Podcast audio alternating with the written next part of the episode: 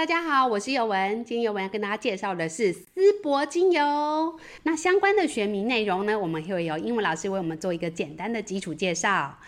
Hello，大家好，我是你们的英文老师 Rebecca。今天要来介绍丝柏，它的英文是 Cypress，它的学名是 Cupressus sempervirens。Cupressus 在拉丁文里面就是 Cypress 的意思。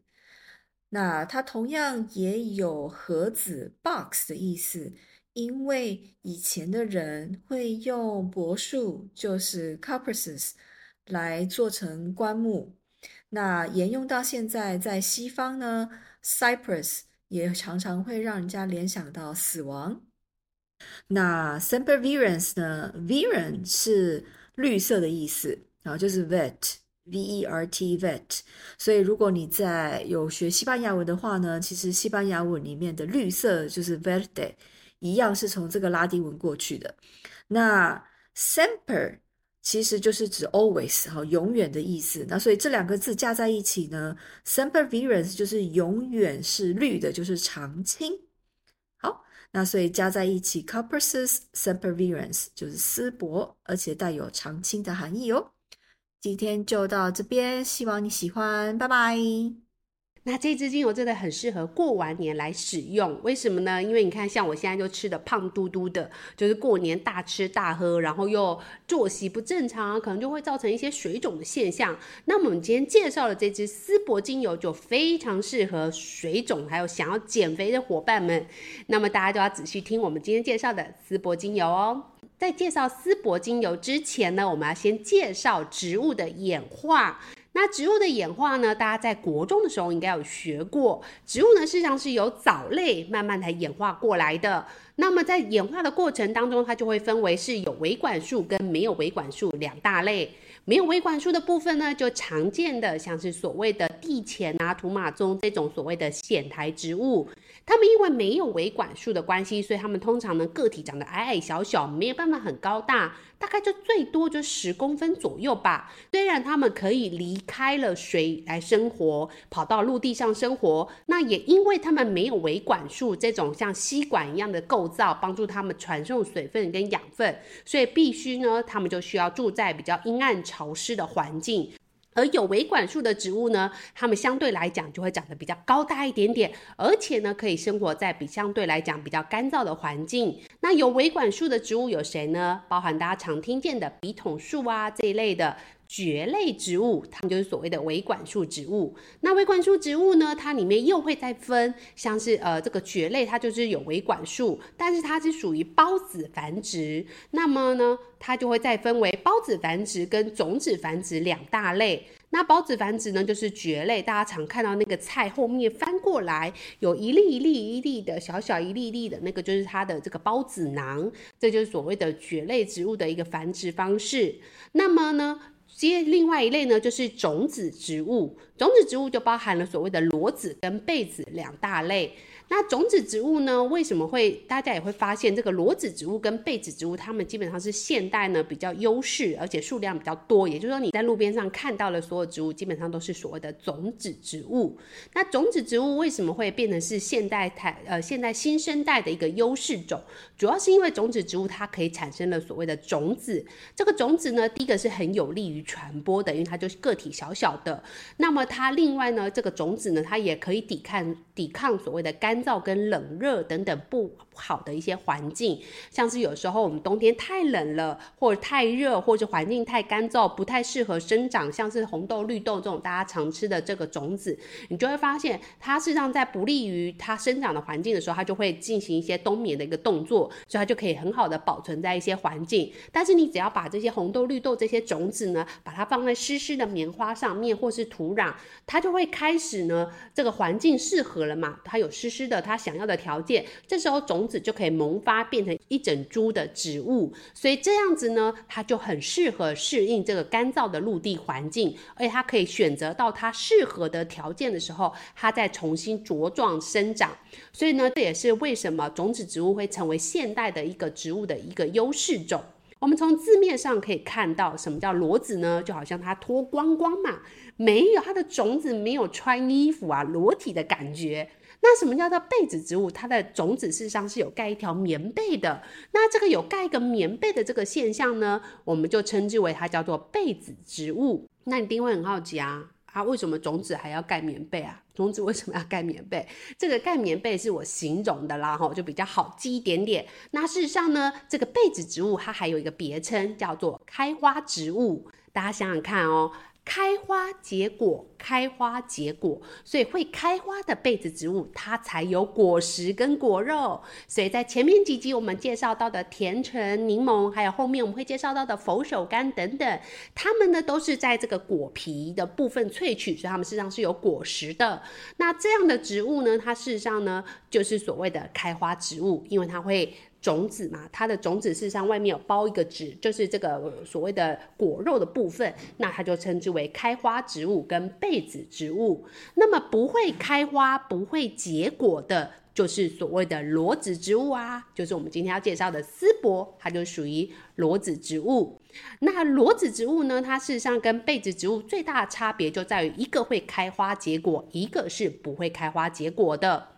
它们的受精方式当然也会有点不同啦。像被子植物呢，在高中的时候就会教到，它是属于双重受精。那么裸子植物是属于单一受精，但这个听起来有点难，对不对？大家可以不用管它太多。那么像是之后我们再慢慢陆续针对这个种子植物在介绍的时候，我们再会去讲详细一点点。所以你今天只要记得我们教的这个裸子跟被子植物，它是属于有维管束的。然后呢，它分为所谓的呃有种子的跟孢子繁殖的，孢子繁殖的就是藓苔类，那有种子繁殖的就是所谓的裸子植物跟被子植物。那它们两个的差异，裸子跟被子的差异就在于一个会开花结果，一个不会开花结果，这样理解了吗？那我们今天简单的介绍一下这个裸子植物啊。这个裸子植物呢，它事实上呢是从这个泥盆纪开始呢，有一群叫做圆裸子的植物演化而来的。那但是要提醒大家哦，这个叫圆裸子，所以它就是原本的裸子植物的祖先的概念，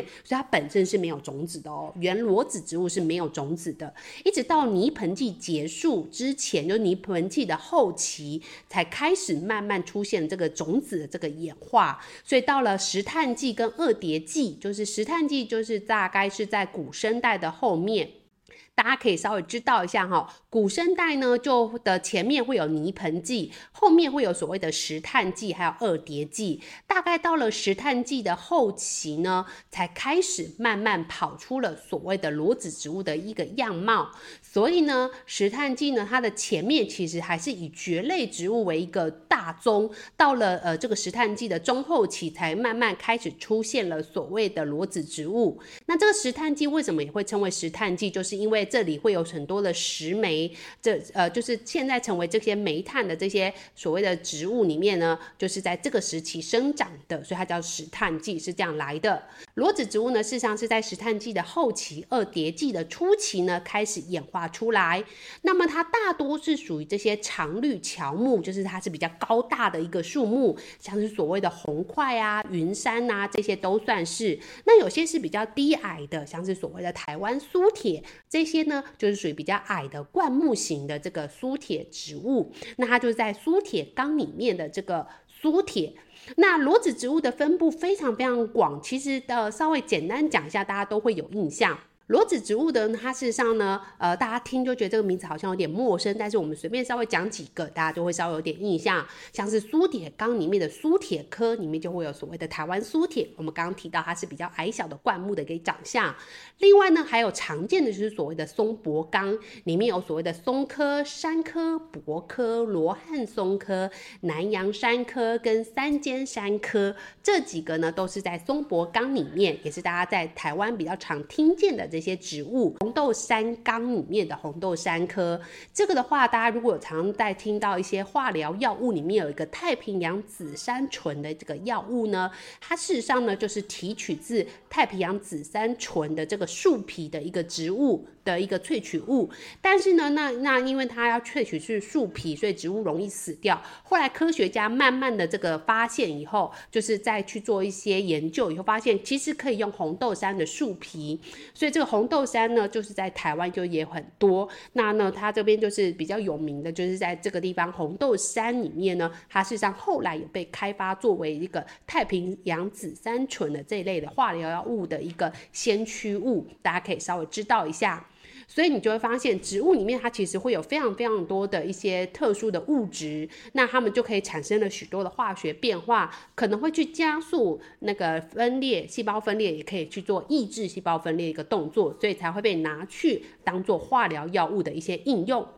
那裸子植物的种类真的是非常多啦，那主要都是以松柏这类的植物是最多，所以我们精油里面的这些呃精油植物常用到的裸子植物，大部分也是在松柏这一个纲里面的这一类的植物。那裸子植物的特色呢，它事实上呢，大家看到它裸子嘛，它的种子实际上是裸露的。那它的叶子呢，其实是通常是细细尖尖的样子，就是呈现针状，或者是它表面会有点像鳞片的感觉的鳞片状。所以呢，裸子植物呢又称之为针叶树。那它为什么要长成针叶的一个样子呢？主要是它的叶片表面呢、有比较厚的角质层，它表皮内侧的这些厚壁组织啊，气孔通常凹陷在它的叶片里面。它的目的呢是可以很有效的帮助水分的散失。那么它另外也有个别称叫做常绿植物，因为呢它事实上可以一年四季，不管是水分多还是水分少的情况下，这些所谓的裸子植物它呢都能够很好的去控制是它的水分散失。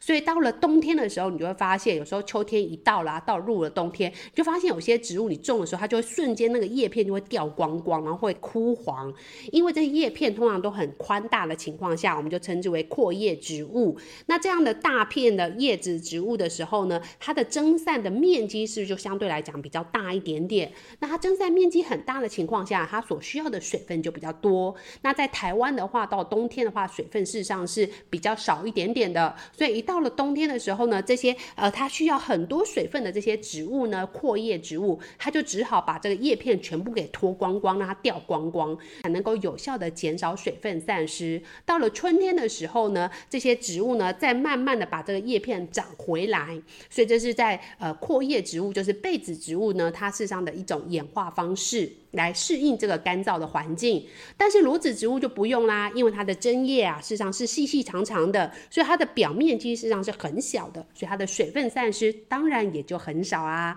所以它水分散失很少，就可以让它很好的在一年四季的过程当中，不管是水分多还是水分少的情况下，它都可以很好的来去做生长的一个现象。所以呢，它也是许多庭园植物最喜欢的一个植物。为什么呢？因为它不会掉叶子嘛，所以我就不用一直。扫叶子，而且它怎么种呢？它都是绿绿的，很漂亮。所以我一年到头，一年四季，我家里的院子都是绿洋洋的，很美丽的样子。那当然就是一个非常非常棒的一个庭园植物啦。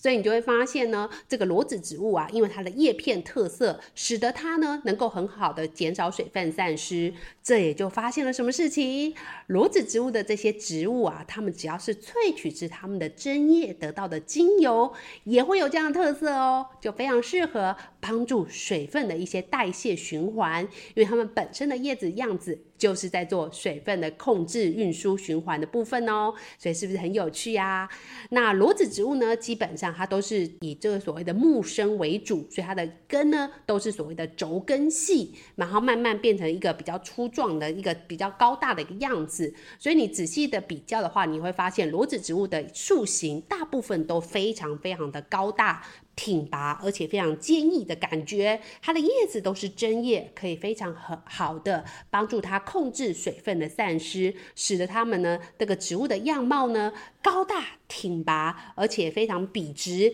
能够给人一种精神上的支持的力量。另外呢，它们对于水分的运输跟代谢是它们的优秀之处所在哦。这就是今天为大家介绍的裸子植物的部分。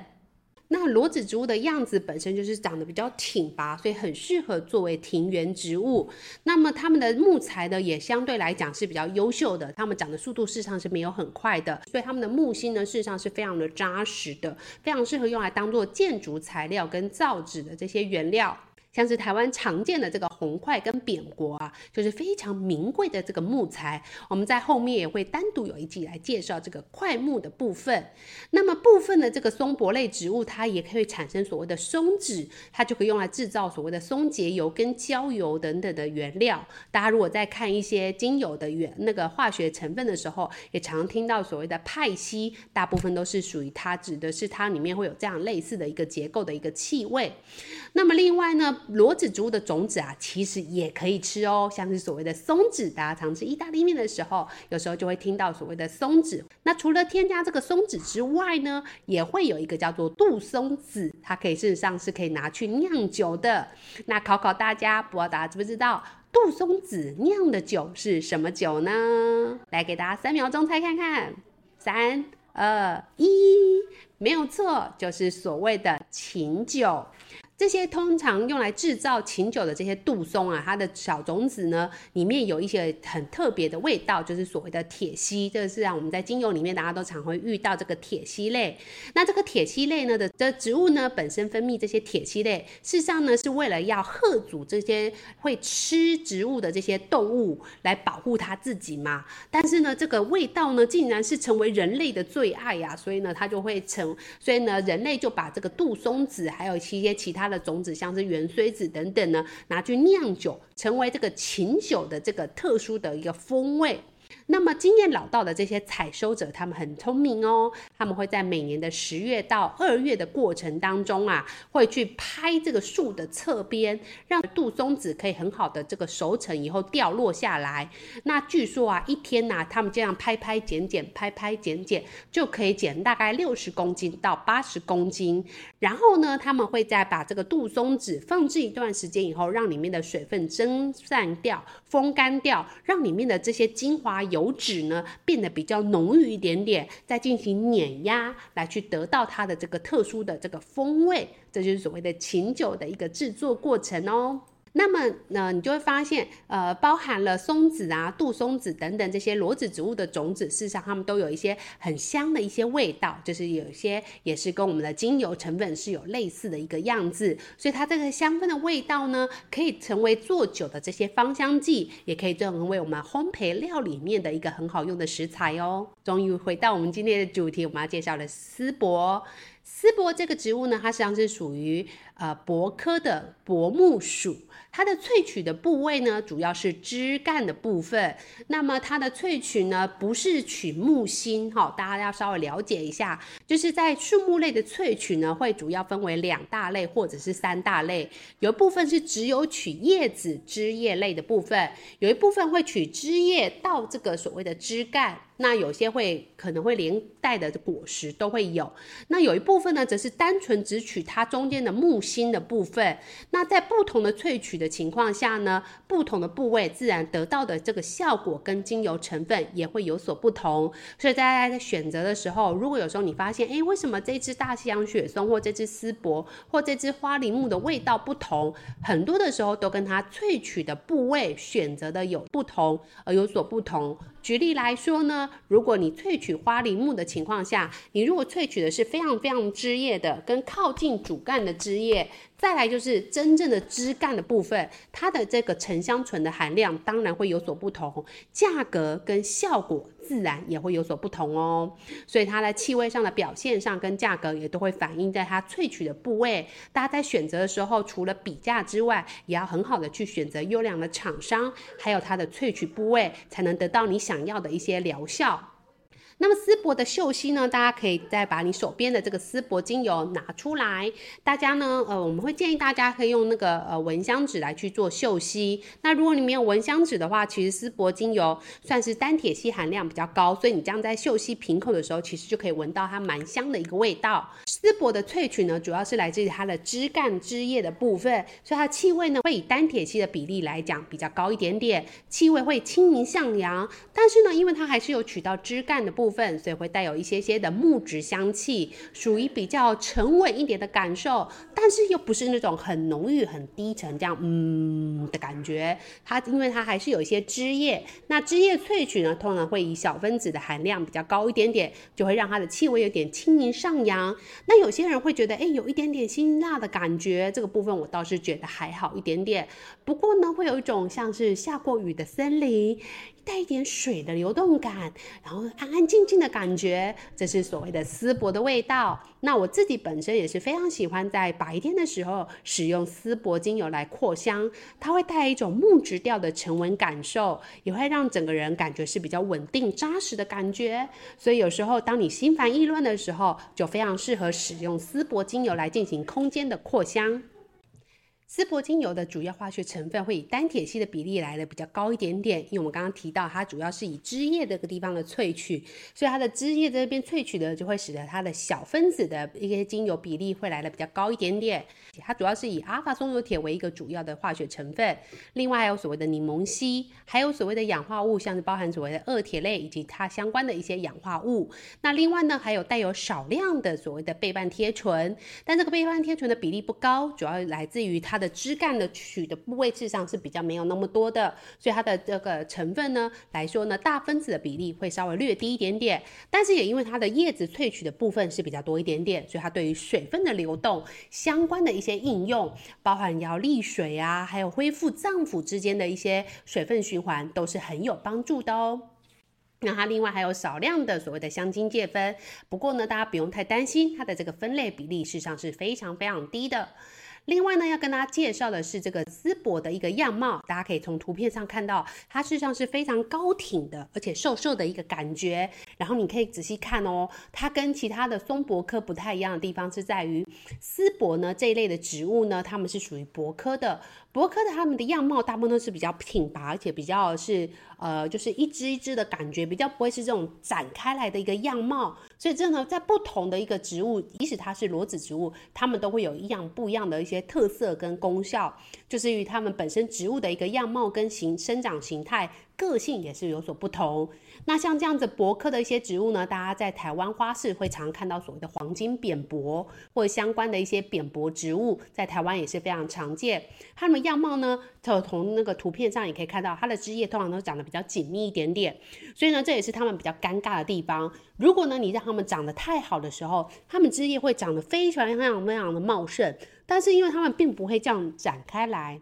所以它们的枝叶之间会这样重叠性会非常非常的非常非常的高。那重叠性很高的情况下呢，就会导致内侧的这些枝叶呢，它事实上是比较晒不到阳光的，进而就会导致它这个地方会产生了一些呃枯萎啊、掉落等等的一些比较不好看的样貌。所以在种植扁柏、丝柏这一类的柏科植物的时候呢，你就要特别注意，在种植的过程当中，不是它们长得很茂密就是好事哦。适当的情况下，你还要把里面的这些枝叶给它修剪掉，让它的这个枝干跟枝干之间事实上是有风可以穿过去的，才能够有利于帮助它疏散这些水分的一些相关的问题。不然的话，这些呃它长得太密，第一个会照不到阳光，第二个带于水分的循环也是不好的。这时候就很容易导致于它的一个部分的枝干可能会产生一些枯萎、发黄或者甚至呃生病的一个现象。那另外呢，当然建议大家在栽种的过程当中，最好是要把它种在光线充足而且通风的一些环境，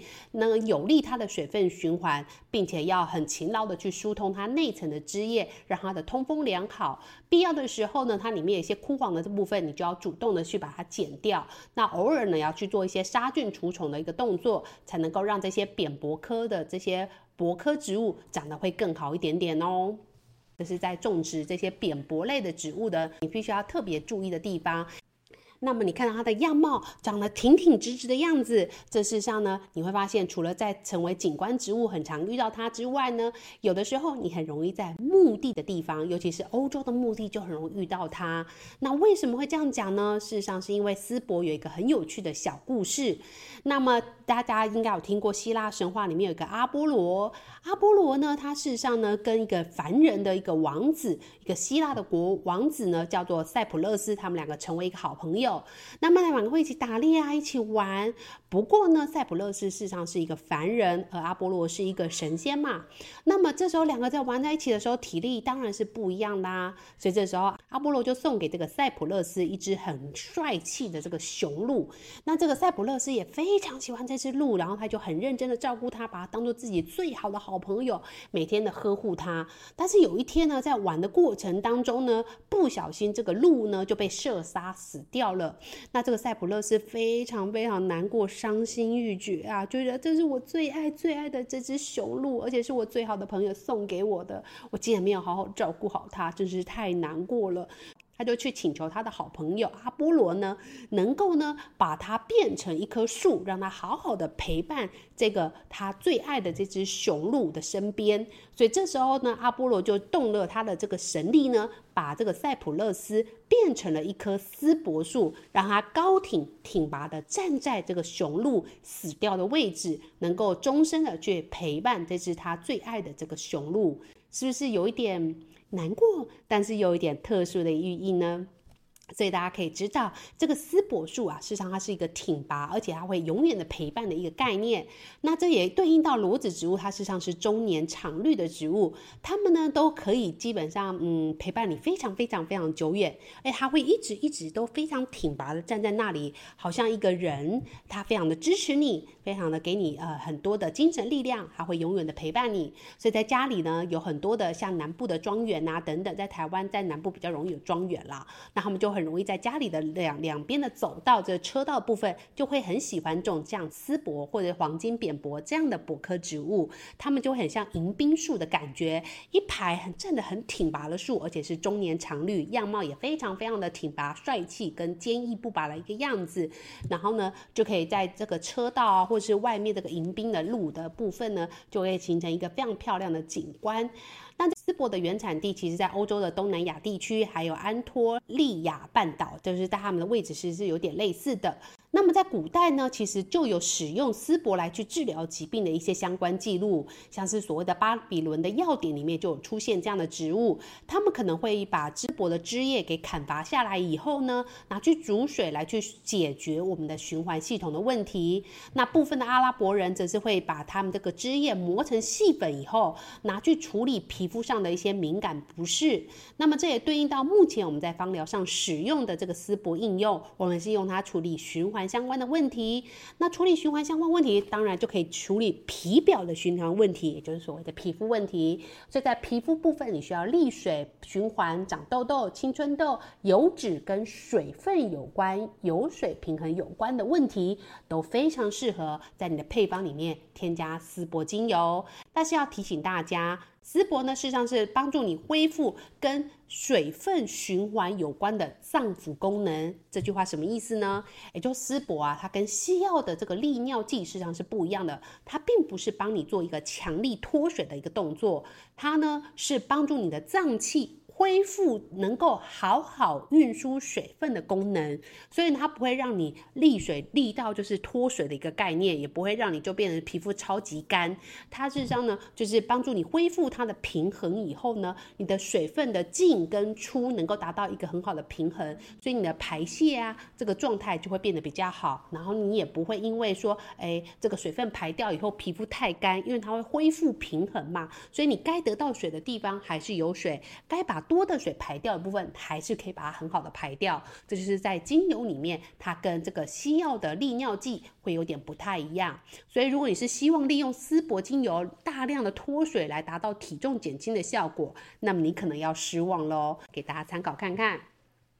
那么丝柏的主要产地呢，呃，会是在西班牙地方。那大家可以稍微想象一下西西班牙的一个样貌，是不是就觉得好像很欢快，可以想到很多的斗牛跟弗朗明哥舞呢？那么这个地方你就发现西班牙的个性事实上是非常热情而且奔放的。那么丝柏呢，事实上也是在这样的欢乐跟快乐的一个环境下长大的。西班牙的东南方属于亚热带气候，它的雨水是非常非常丰沛的。那么好的这个丝柏呢，事实上都主要是来自于西班牙的这个墨西亚。那么呢，这个地方有非常非常厉害的这个呃，就是蒸馏厂。那这个地方呢，它莫西亚这个地区呢，它的夏天事实上是非常炎热的，那冬天相对来讲是比较温和。它也有非常悠久的这个农业历史，而且呢，也有许多的这个蔬果跟花卉的一个出进出口贸易。因此呢，莫西亚也被称为是欧洲的果园。在这里长大的斯伯呢，当然也会拥有非常丰沛的水分运输能力，